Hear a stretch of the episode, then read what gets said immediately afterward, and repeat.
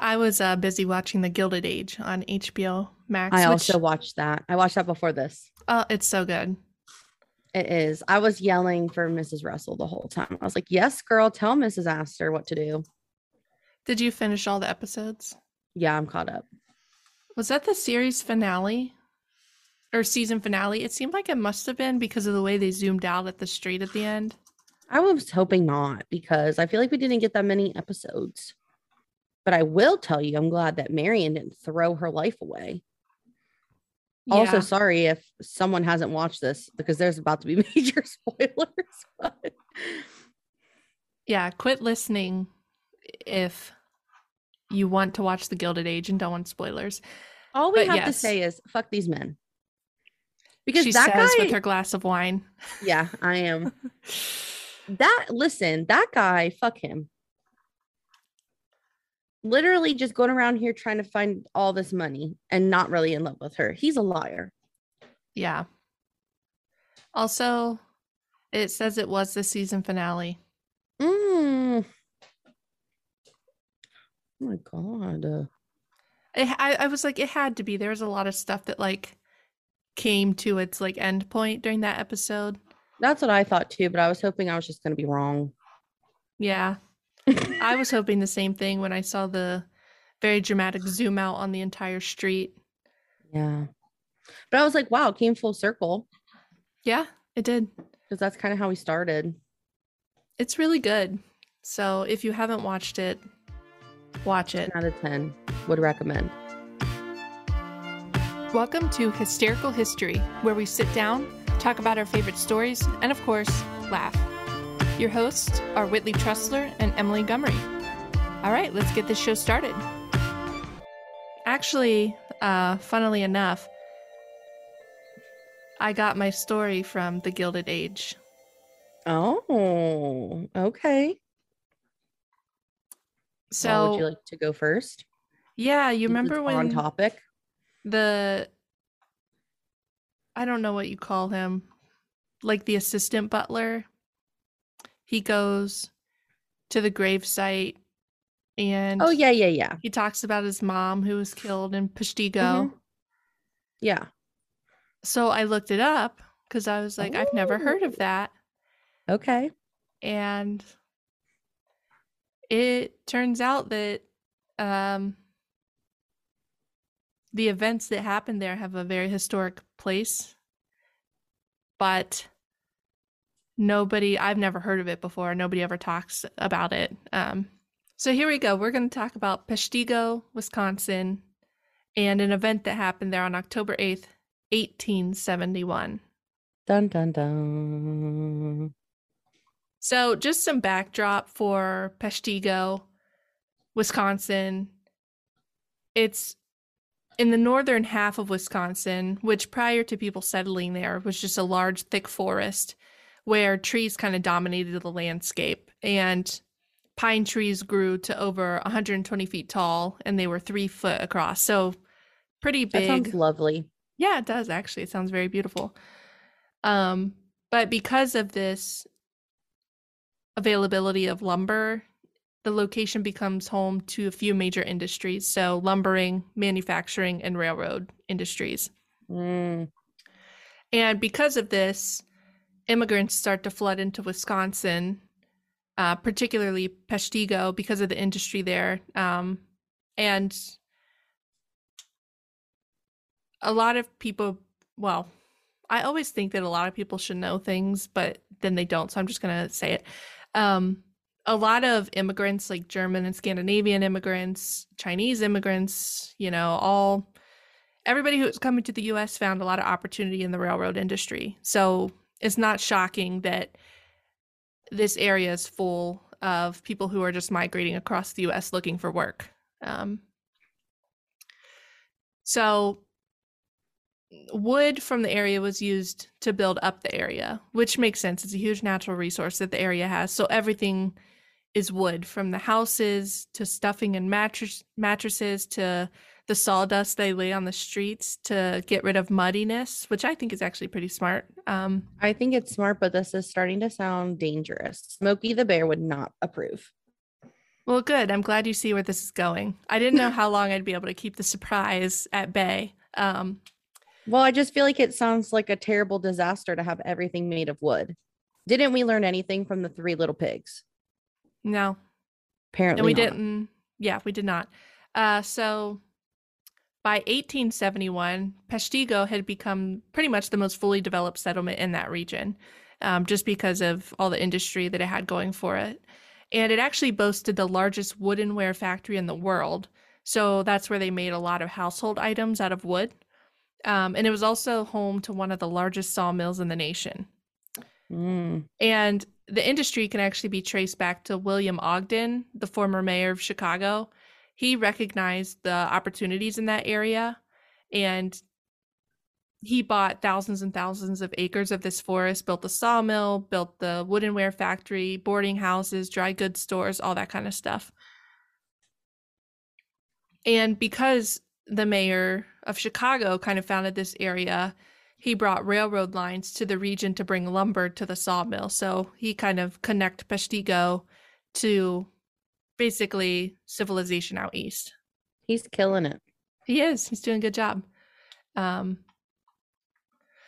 so, as you already probably all gathered, there's a lot of wood in this town, like a lot of wood. Everything is wood. Even the shingles on the houses are wood.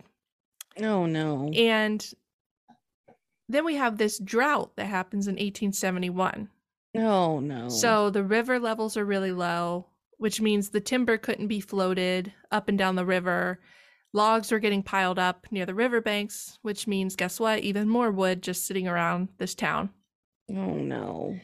And because of the industry, fires were not uncommon around Peshtigo.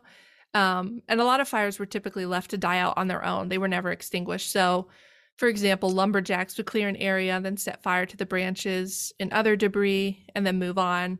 Farmers would do a similar thing. Um, and railroad construction crews also would set fires to clear debris.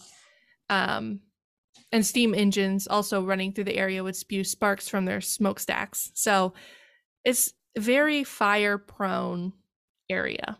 They had a lot of faith in God. They did, yeah. Because it was even like fires would burn underground and destroy root systems because people just left them burning and trees would fall over from their weakened roots or sometimes burst into flames. So like red flags everywhere like we Oh, should maybe put fires out. Smokey the bear is Now, having an aneurysm right now. Yes, he would.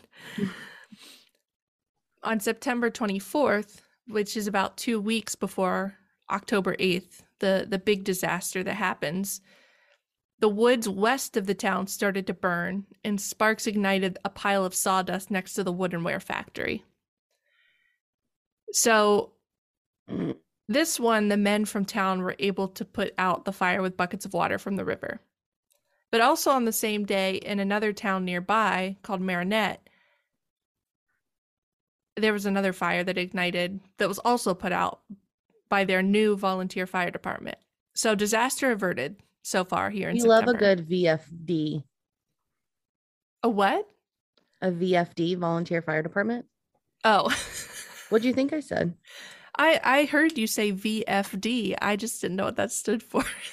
Oh, you never saw like VFD on like your I'm sure I volunteer fire did. department's like shirts and stuff. I probably did. I probably just wasn't paying enough attention. It's just pretty on brand for me. God, and you even have glasses. Just kidding. Moving on. Speaking of glasses, because of the constant fires that were always happening, people couldn't see. They'd have to carry lamps around during the day. School would close down a lot.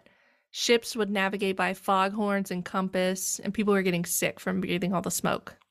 This is I- my- before the big disaster. I'm getting sick just thinking about what's potentially going to happen at the end of the story. I think we all probably know where it is going, but I'll keep going because I've got some um, firsthand accounts of what happened. I'm stressed.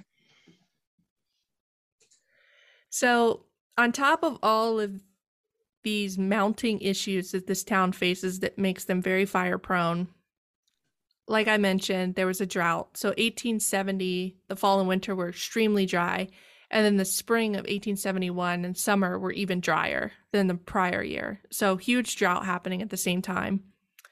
Mm. And then add on top of it, in October, early October, a huge low pressure cell, storm cell formed in the west.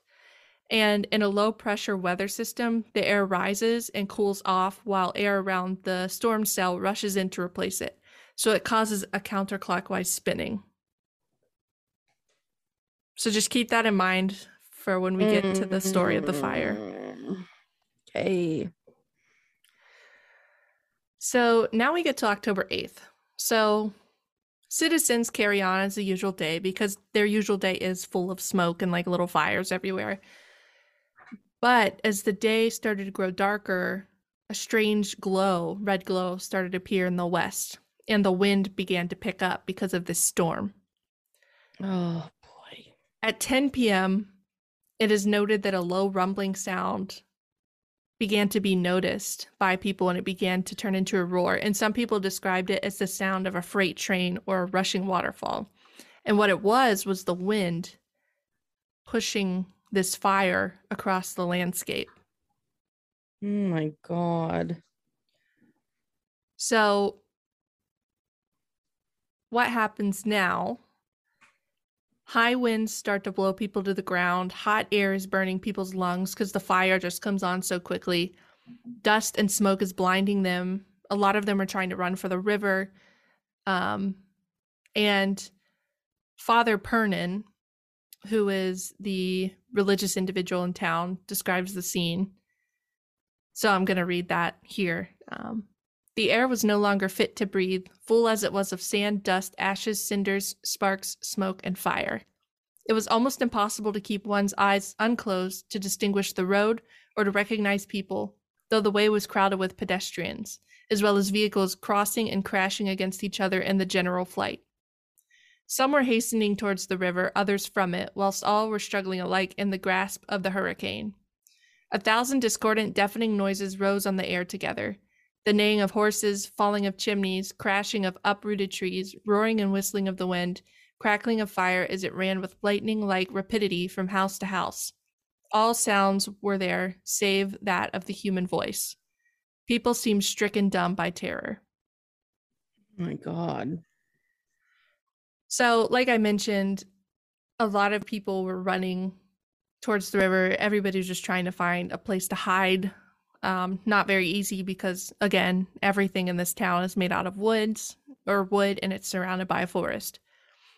So, actually, a lot of people who ran for the river's edge, they were scared to get in the water because it's freezing cold, and a lot of them couldn't actually swim. And it was noted in Father Pernin's um, accounts of what happened. The river was already at this point full of thrashing cows, horses, mothers, children, everybody jumping in the river. Um, hmm. And Father Pernin convinced a lot of people to jump in as well because it was better to risk drowning than being burned alive. Oh my God. So, could you imagine like that's your only, those are your only two options? Really? I mean, you could survive, which obviously is like the first option we all want, but you literally have to pick do I want to try, try to survive and potentially drowned, or do I want to try to survive and get burned to death? Exactly. Like, what? Those are the options. And Father Pernin spent about five and a half hours in the river overnight, just trying to stay alive. Um, and a lot of people in the river died. If they didn't drown, they died of hypothermia. I was gonna say it's October, so it'd be freezing. Yeah. And away from the town, the situation was even worse. Um, there wasn't a lot of protection from the fire. For example, in open fields where people were working, um, there were um, stories of some people who crawled into wells that weren't deep enough, and they either died from wood falling on top of them or they suffocated when the air was sucked out of the well. Oh my God. And actually, the best survival method was the individuals who laid down in shallow streams and covered themselves with dirt and mud. They those were the most likely to survive the storm. So Um, do you know why? This is a legitimate question. I'm Yeah. terrible with like physics and whatever else kind of science this is. So, I would just guess that one, it was a shield from the fire, so it kept the fire from burning them. Mm, Two, you didn't have the freezing cold water to cause you to die of hypothermia or drown. And three, you couldn't really get trapped in that, which also killed a lot of people. So that would be my guess. Okay, makes sense. So by the morning, the firestorm had died out. So just like that, it was done. So it swept in, killed a lot of people, and then it was gone. Wow. So a lot of the survivors, unshockingly, were badly burned. Some were blinded by the smoke, and everybody was coughing from breathing in all the hot air and smoke. Um, and a quote from Father Pernin describes the aftermath. Um, so, today, in recalling the past, I can see that the moment most fraught with danger was precisely that in which danger seemed at an end. So, basically, the scariest part of it all was when it was over because everybody's chest is tight from suffocating, throats are swollen, they can't move. And actually, Father Pernin couldn't see anything. He noted that he was blind, he couldn't see anything after this had happened. Shut up. But fortunately, his eyesight did slowly return over time. Oh, good. But in the meantime, you know, he has all of these injuries and he's also has his duties to perform for the church to console all these people who have lost loved ones or who are slowly dying from burns. Yeah. So nobody even knew about the fire immediately because the telegraph lines were all destroyed. So the closest telegraph was 45 miles away in Green Bay, Wisconsin. So they Oh couldn't get any support or service from anybody because they couldn't tell anybody that this had happened. Um, so it took two days after the fire for the governor to learn about what had happened at Peshtigo. And when the governor's wife heard the news, she stopped a train car that was loaded with food and supplies on its way to Chicago because guess what? The Chicago fire. The great Chicago fire that we all know about happened the same exact night as Peshtigo. Shut up. hmm So that's why Peshtigo often gets overlooked, even though it was this it was the deadliest fire in US history. It killed over 2,000 people and burned over 2,400 acres. Wow. And the Chicago fire, the estimate was only around 300 individuals lost their lives. So just the difference between Chicago and this lumber community. I mean, the population of Peshtigo was little more than 2,000, so it killed almost everybody who lived there. Small towns matter too. They do, yeah. As much as I shit on my little small town I grew up in, they matter too. Yeah, they do. And yeah, that's I just wanted after I heard that on The Gilded Age, the show we're watching on HBO, I, I had to look it up because I was just shocked. And I'm really glad that they put something like that in there because that's we all learn about the Great Chicago Fire that happened on the same night, but it was far less Mhm. severe than what happened here in Peshtigo.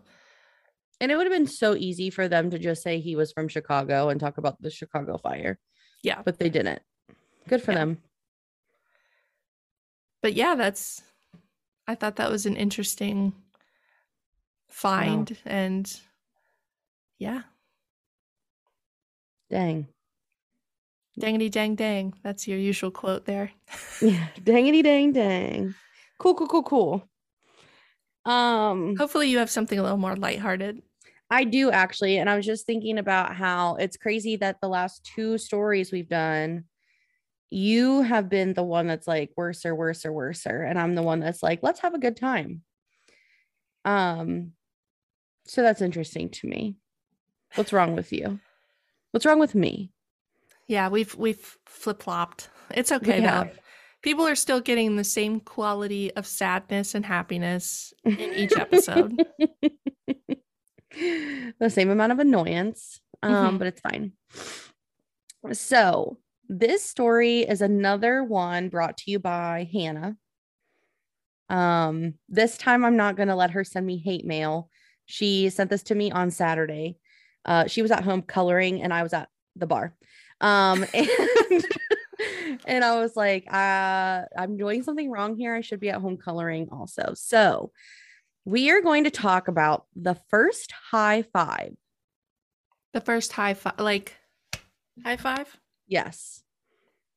The first high five. Love that we added in some sound effects there. Yes. Love that for us. so I'm going to give you a, if you just like, I don't know, fell off of Mars and ended up on this planet and you don't know what a high five is, a high five is a hand gesture that occurs when two people simultaneously raise one hand each, about head high, and push, slide, or slap the flat of their palm against the flat palm of the other person. The gesture is often preceded verbally by a phrase like, quote, give me five, quote, high five, quote, up high, or quote, slap hands, Slap hands. which was new to me. I've never heard anyone I'm gonna start that. yelling that. But I want to to stop. I want to start like bringing that back. Slap hands. slap hands. Okay, so um the phrase for uh high five as a noun has been part of the er, Oxford English Dictionary since 1980. So it really isn't that old. And it was added as a verb in 1981. So like high five is real young in the grand scheme of things. Um, oh my god, what did I do? Okay, I'm trying to like think of a high five equivalent for today because I know like stupid things have got added like have gotten added to the dictionary that are like slang. probably but- like bet. Bet YOLO maybe. No, that's an abbreviation. Let's move on. That's fine. That was cringy. I That flashed me back to 2000, See, this is- uh, 2012, and this is I why just, I don't use slang. I just don't use it because it's cringy. But continue. Sorry. OMG, Teach Slap hands. Okay, anyway, slap hands. So, high five originated from low five, which has been part of African American culture since 1920. Obviously, we can't have anything like we literally take everything from other cultures. So, I'm not surprised. It's hard to know um, the true story of the transition from low to high, but there are many theories. The first one is that Magic Johnson suggests that he invented high five at Michigan State, which, if true, would date high five around the late 70s. However, other people say it started in the women's volleyball circuit, which would date it around 1960. Right. Oh, So, who's true, who's false, we don't know. I Um, always there's hope a- it's the women, but I mean, I'm I want to say it's the women just because I feel like Matt, like the fact that Magic Johnson is saying he invented it himself, not somebody else being like, oh, I think Magic Johnson did it. That's what's hinky to me.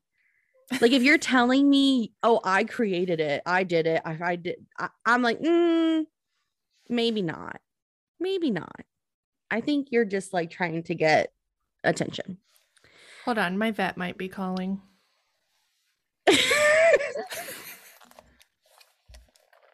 Hello?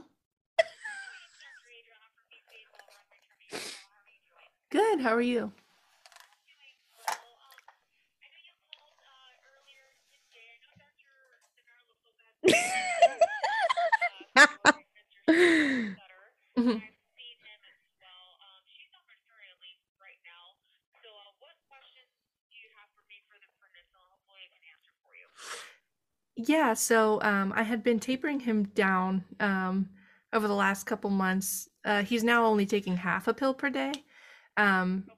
I remember she had mentioned maybe trying to get down to half a pill every other day.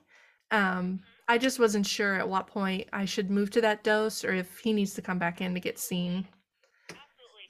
So how I'd like to come back in and get seen. you're doing half a tablet once a day? Yeah, we just started this uh I think 2 weeks ago now. Um Okay. I have noticed he's had a little bit of um eye goop in his right eye. Um Ooh, eye since goop. doing that. Uh his Well, skin guys, though it's just you and me. So the, Um, the Lost our co-host to the vet. Now she's getting up and potentially walking down the stairs. So now, it's, oh, and there's dancing. I'm so glad that you're on your podcast app and not having to see this like I am. Recording the um the witness alone. We'll create a poll of which co-host you like better, me or Whitley. Obviously, me because I don't leave you like um this. so he did the one tablet uh oh hold on. I think he was I care more about you two as listeners tablets. than Whitley, obviously, but hey, he, so, Here December 27th. She wrote one tablet every 12 hours until January 10th. Yep. And then after that, it's gonna really suck if we create this poll and you all vote Yeah, for so yeah, then I did that like for an a idiot, month but after you know, we finished the a risk I'm willing to take. um period. Period, queen. I would say do you you've been doing half a tablet once a day for two weeks, you said? Yes, that's correct. Okay, let's do it for one more week. too quickly since you've been on this kind of like long term. Um, and then so one more week of doing it once a day, and then after that, Let's tell some jokes. Every other day Why do we tell actors to break a leg? for for a month. Because every play has a cast. Okay, yeah. Um, How do poets say hello? here, let me write Hey, this down haven't we metaphor? That's dumb. write it down. Um, in case you call back. How do rabbits travel? By um, and then is it possible? I think we're getting close to. I think maybe we have a What week kind of plant left can of roar? The, the pills. a Is it possible to get that filled? dandelion. Absolutely. Okay. When is the turkey soup bad for your health? Tablet, one more When you're the turkey. once a day for one more week, and then we're gonna be doing half a tablet. What did the mushroom go to the par- or I'm sorry. I'm so sorry guys. Why did the mushroom go to the party? Noticing that he is having skin issues again, Because he was give us a fun a fun guy. and then I'm probably gonna want to increase it That took me way longer to get than it should have. Why did the Clydesdale give the pony a glass of water? fine to the Because he was a little horse. Okay, perfect. What does corn say when you give it a compliment? Aw shucks. How do you fix a cracked pumpkin? give you instructions With a pumpkin patch. goes with some My partner and I met by accident. That's what I'm It all started when he backed his car into mine. for that pretty question. Okay. Uh, and then you also had you Why did the bike fall over? about the gabapentin. It was too tired. Yeah, I was wondering um if it would be possible to What did the ocean say to the shore? Um, Nothing. It just waved. Oh my god, this call's taking Um, forever. I think I made her more anxious from chasing her around with. I think we can all agree that Beyonce is good Yeah. one. So we'll do a a little Beyonce.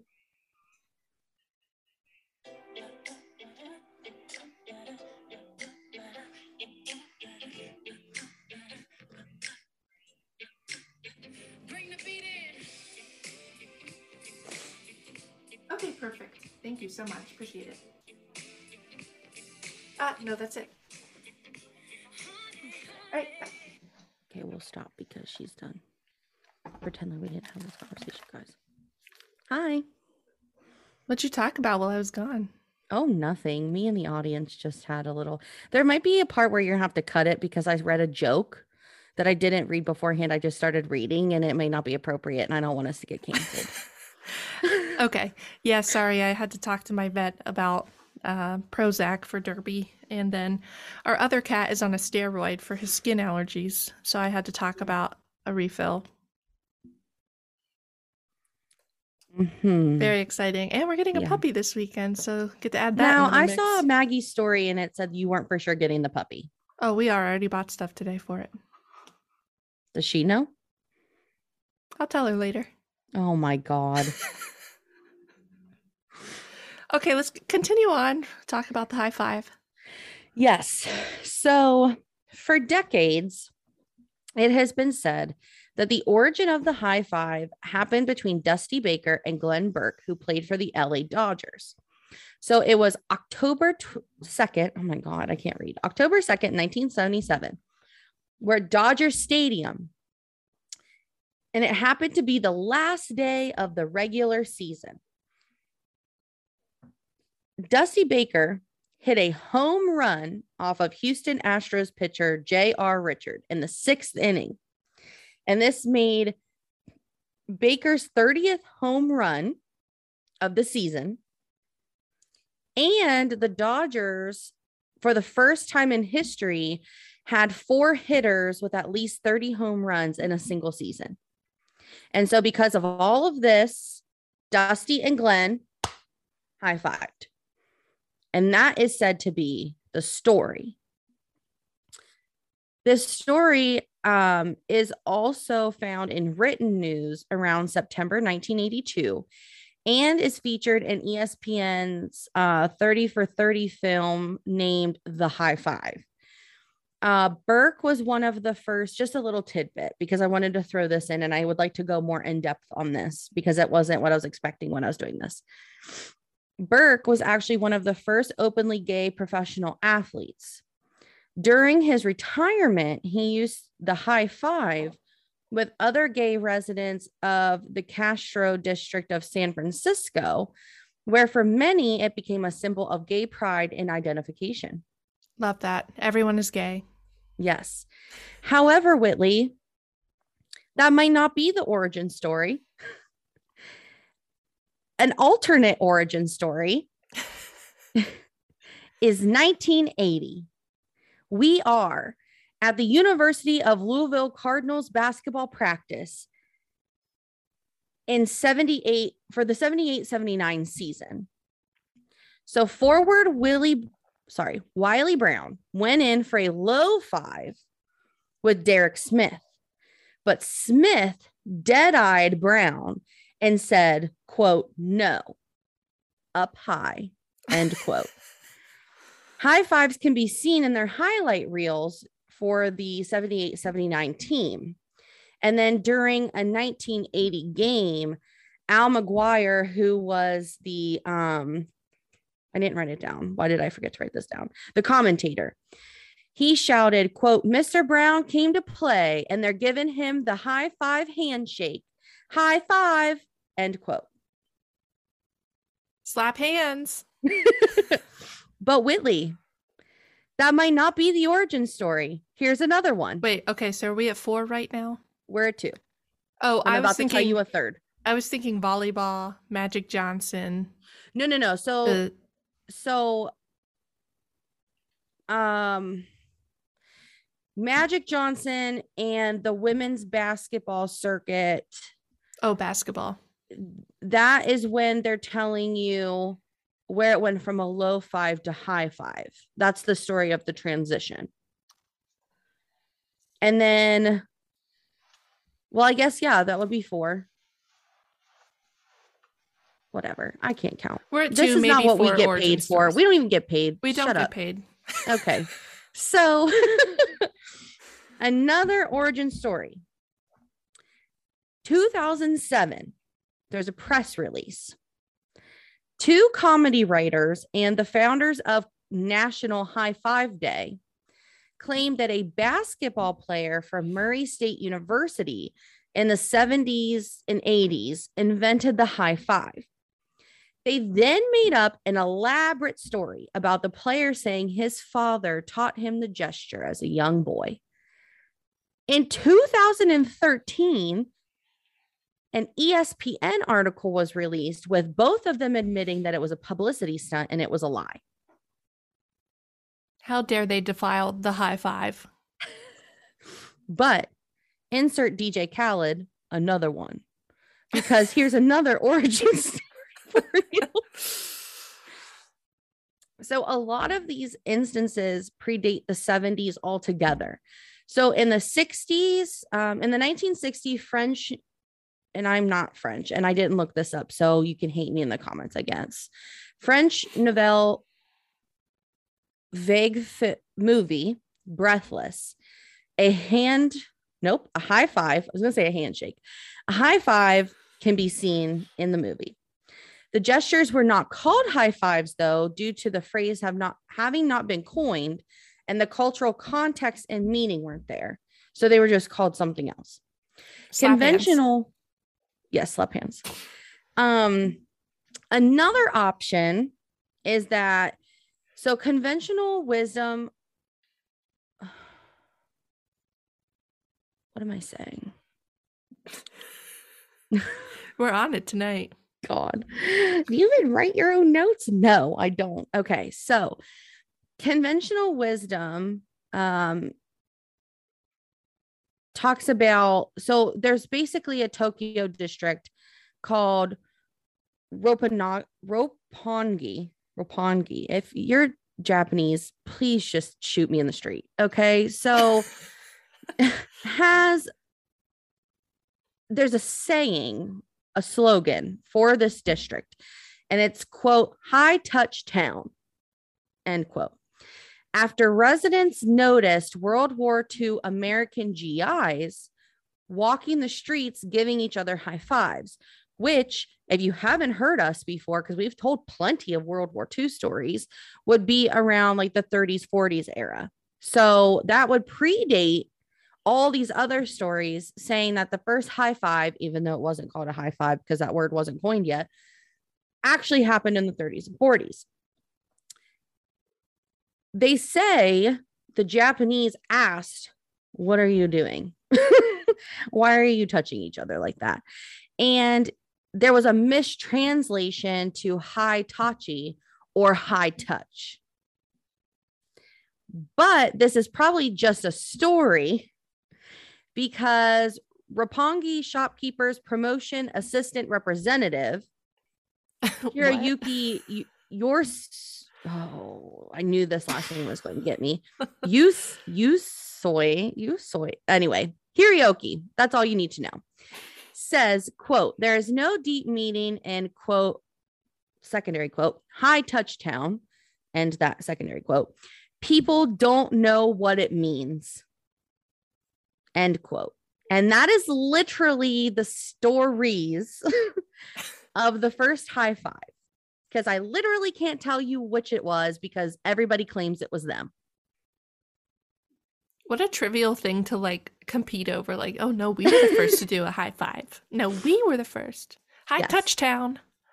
Well, and the funny thing is, is like none of them are really like out there fighting for the, you know, the crown of who has the first high five. It's just basically like it was so small. Like, no, listen, there are bigger things going on in the world than a high five. So, so many people are like, you know, hypothetically, if it was in the 30s or 40s, World War II is happening. And in what this was it the 60s, you have Vietnam or Korea or one of them, and then the other one's in like the 70s or whatever. Uh, Korea and then Vietnam.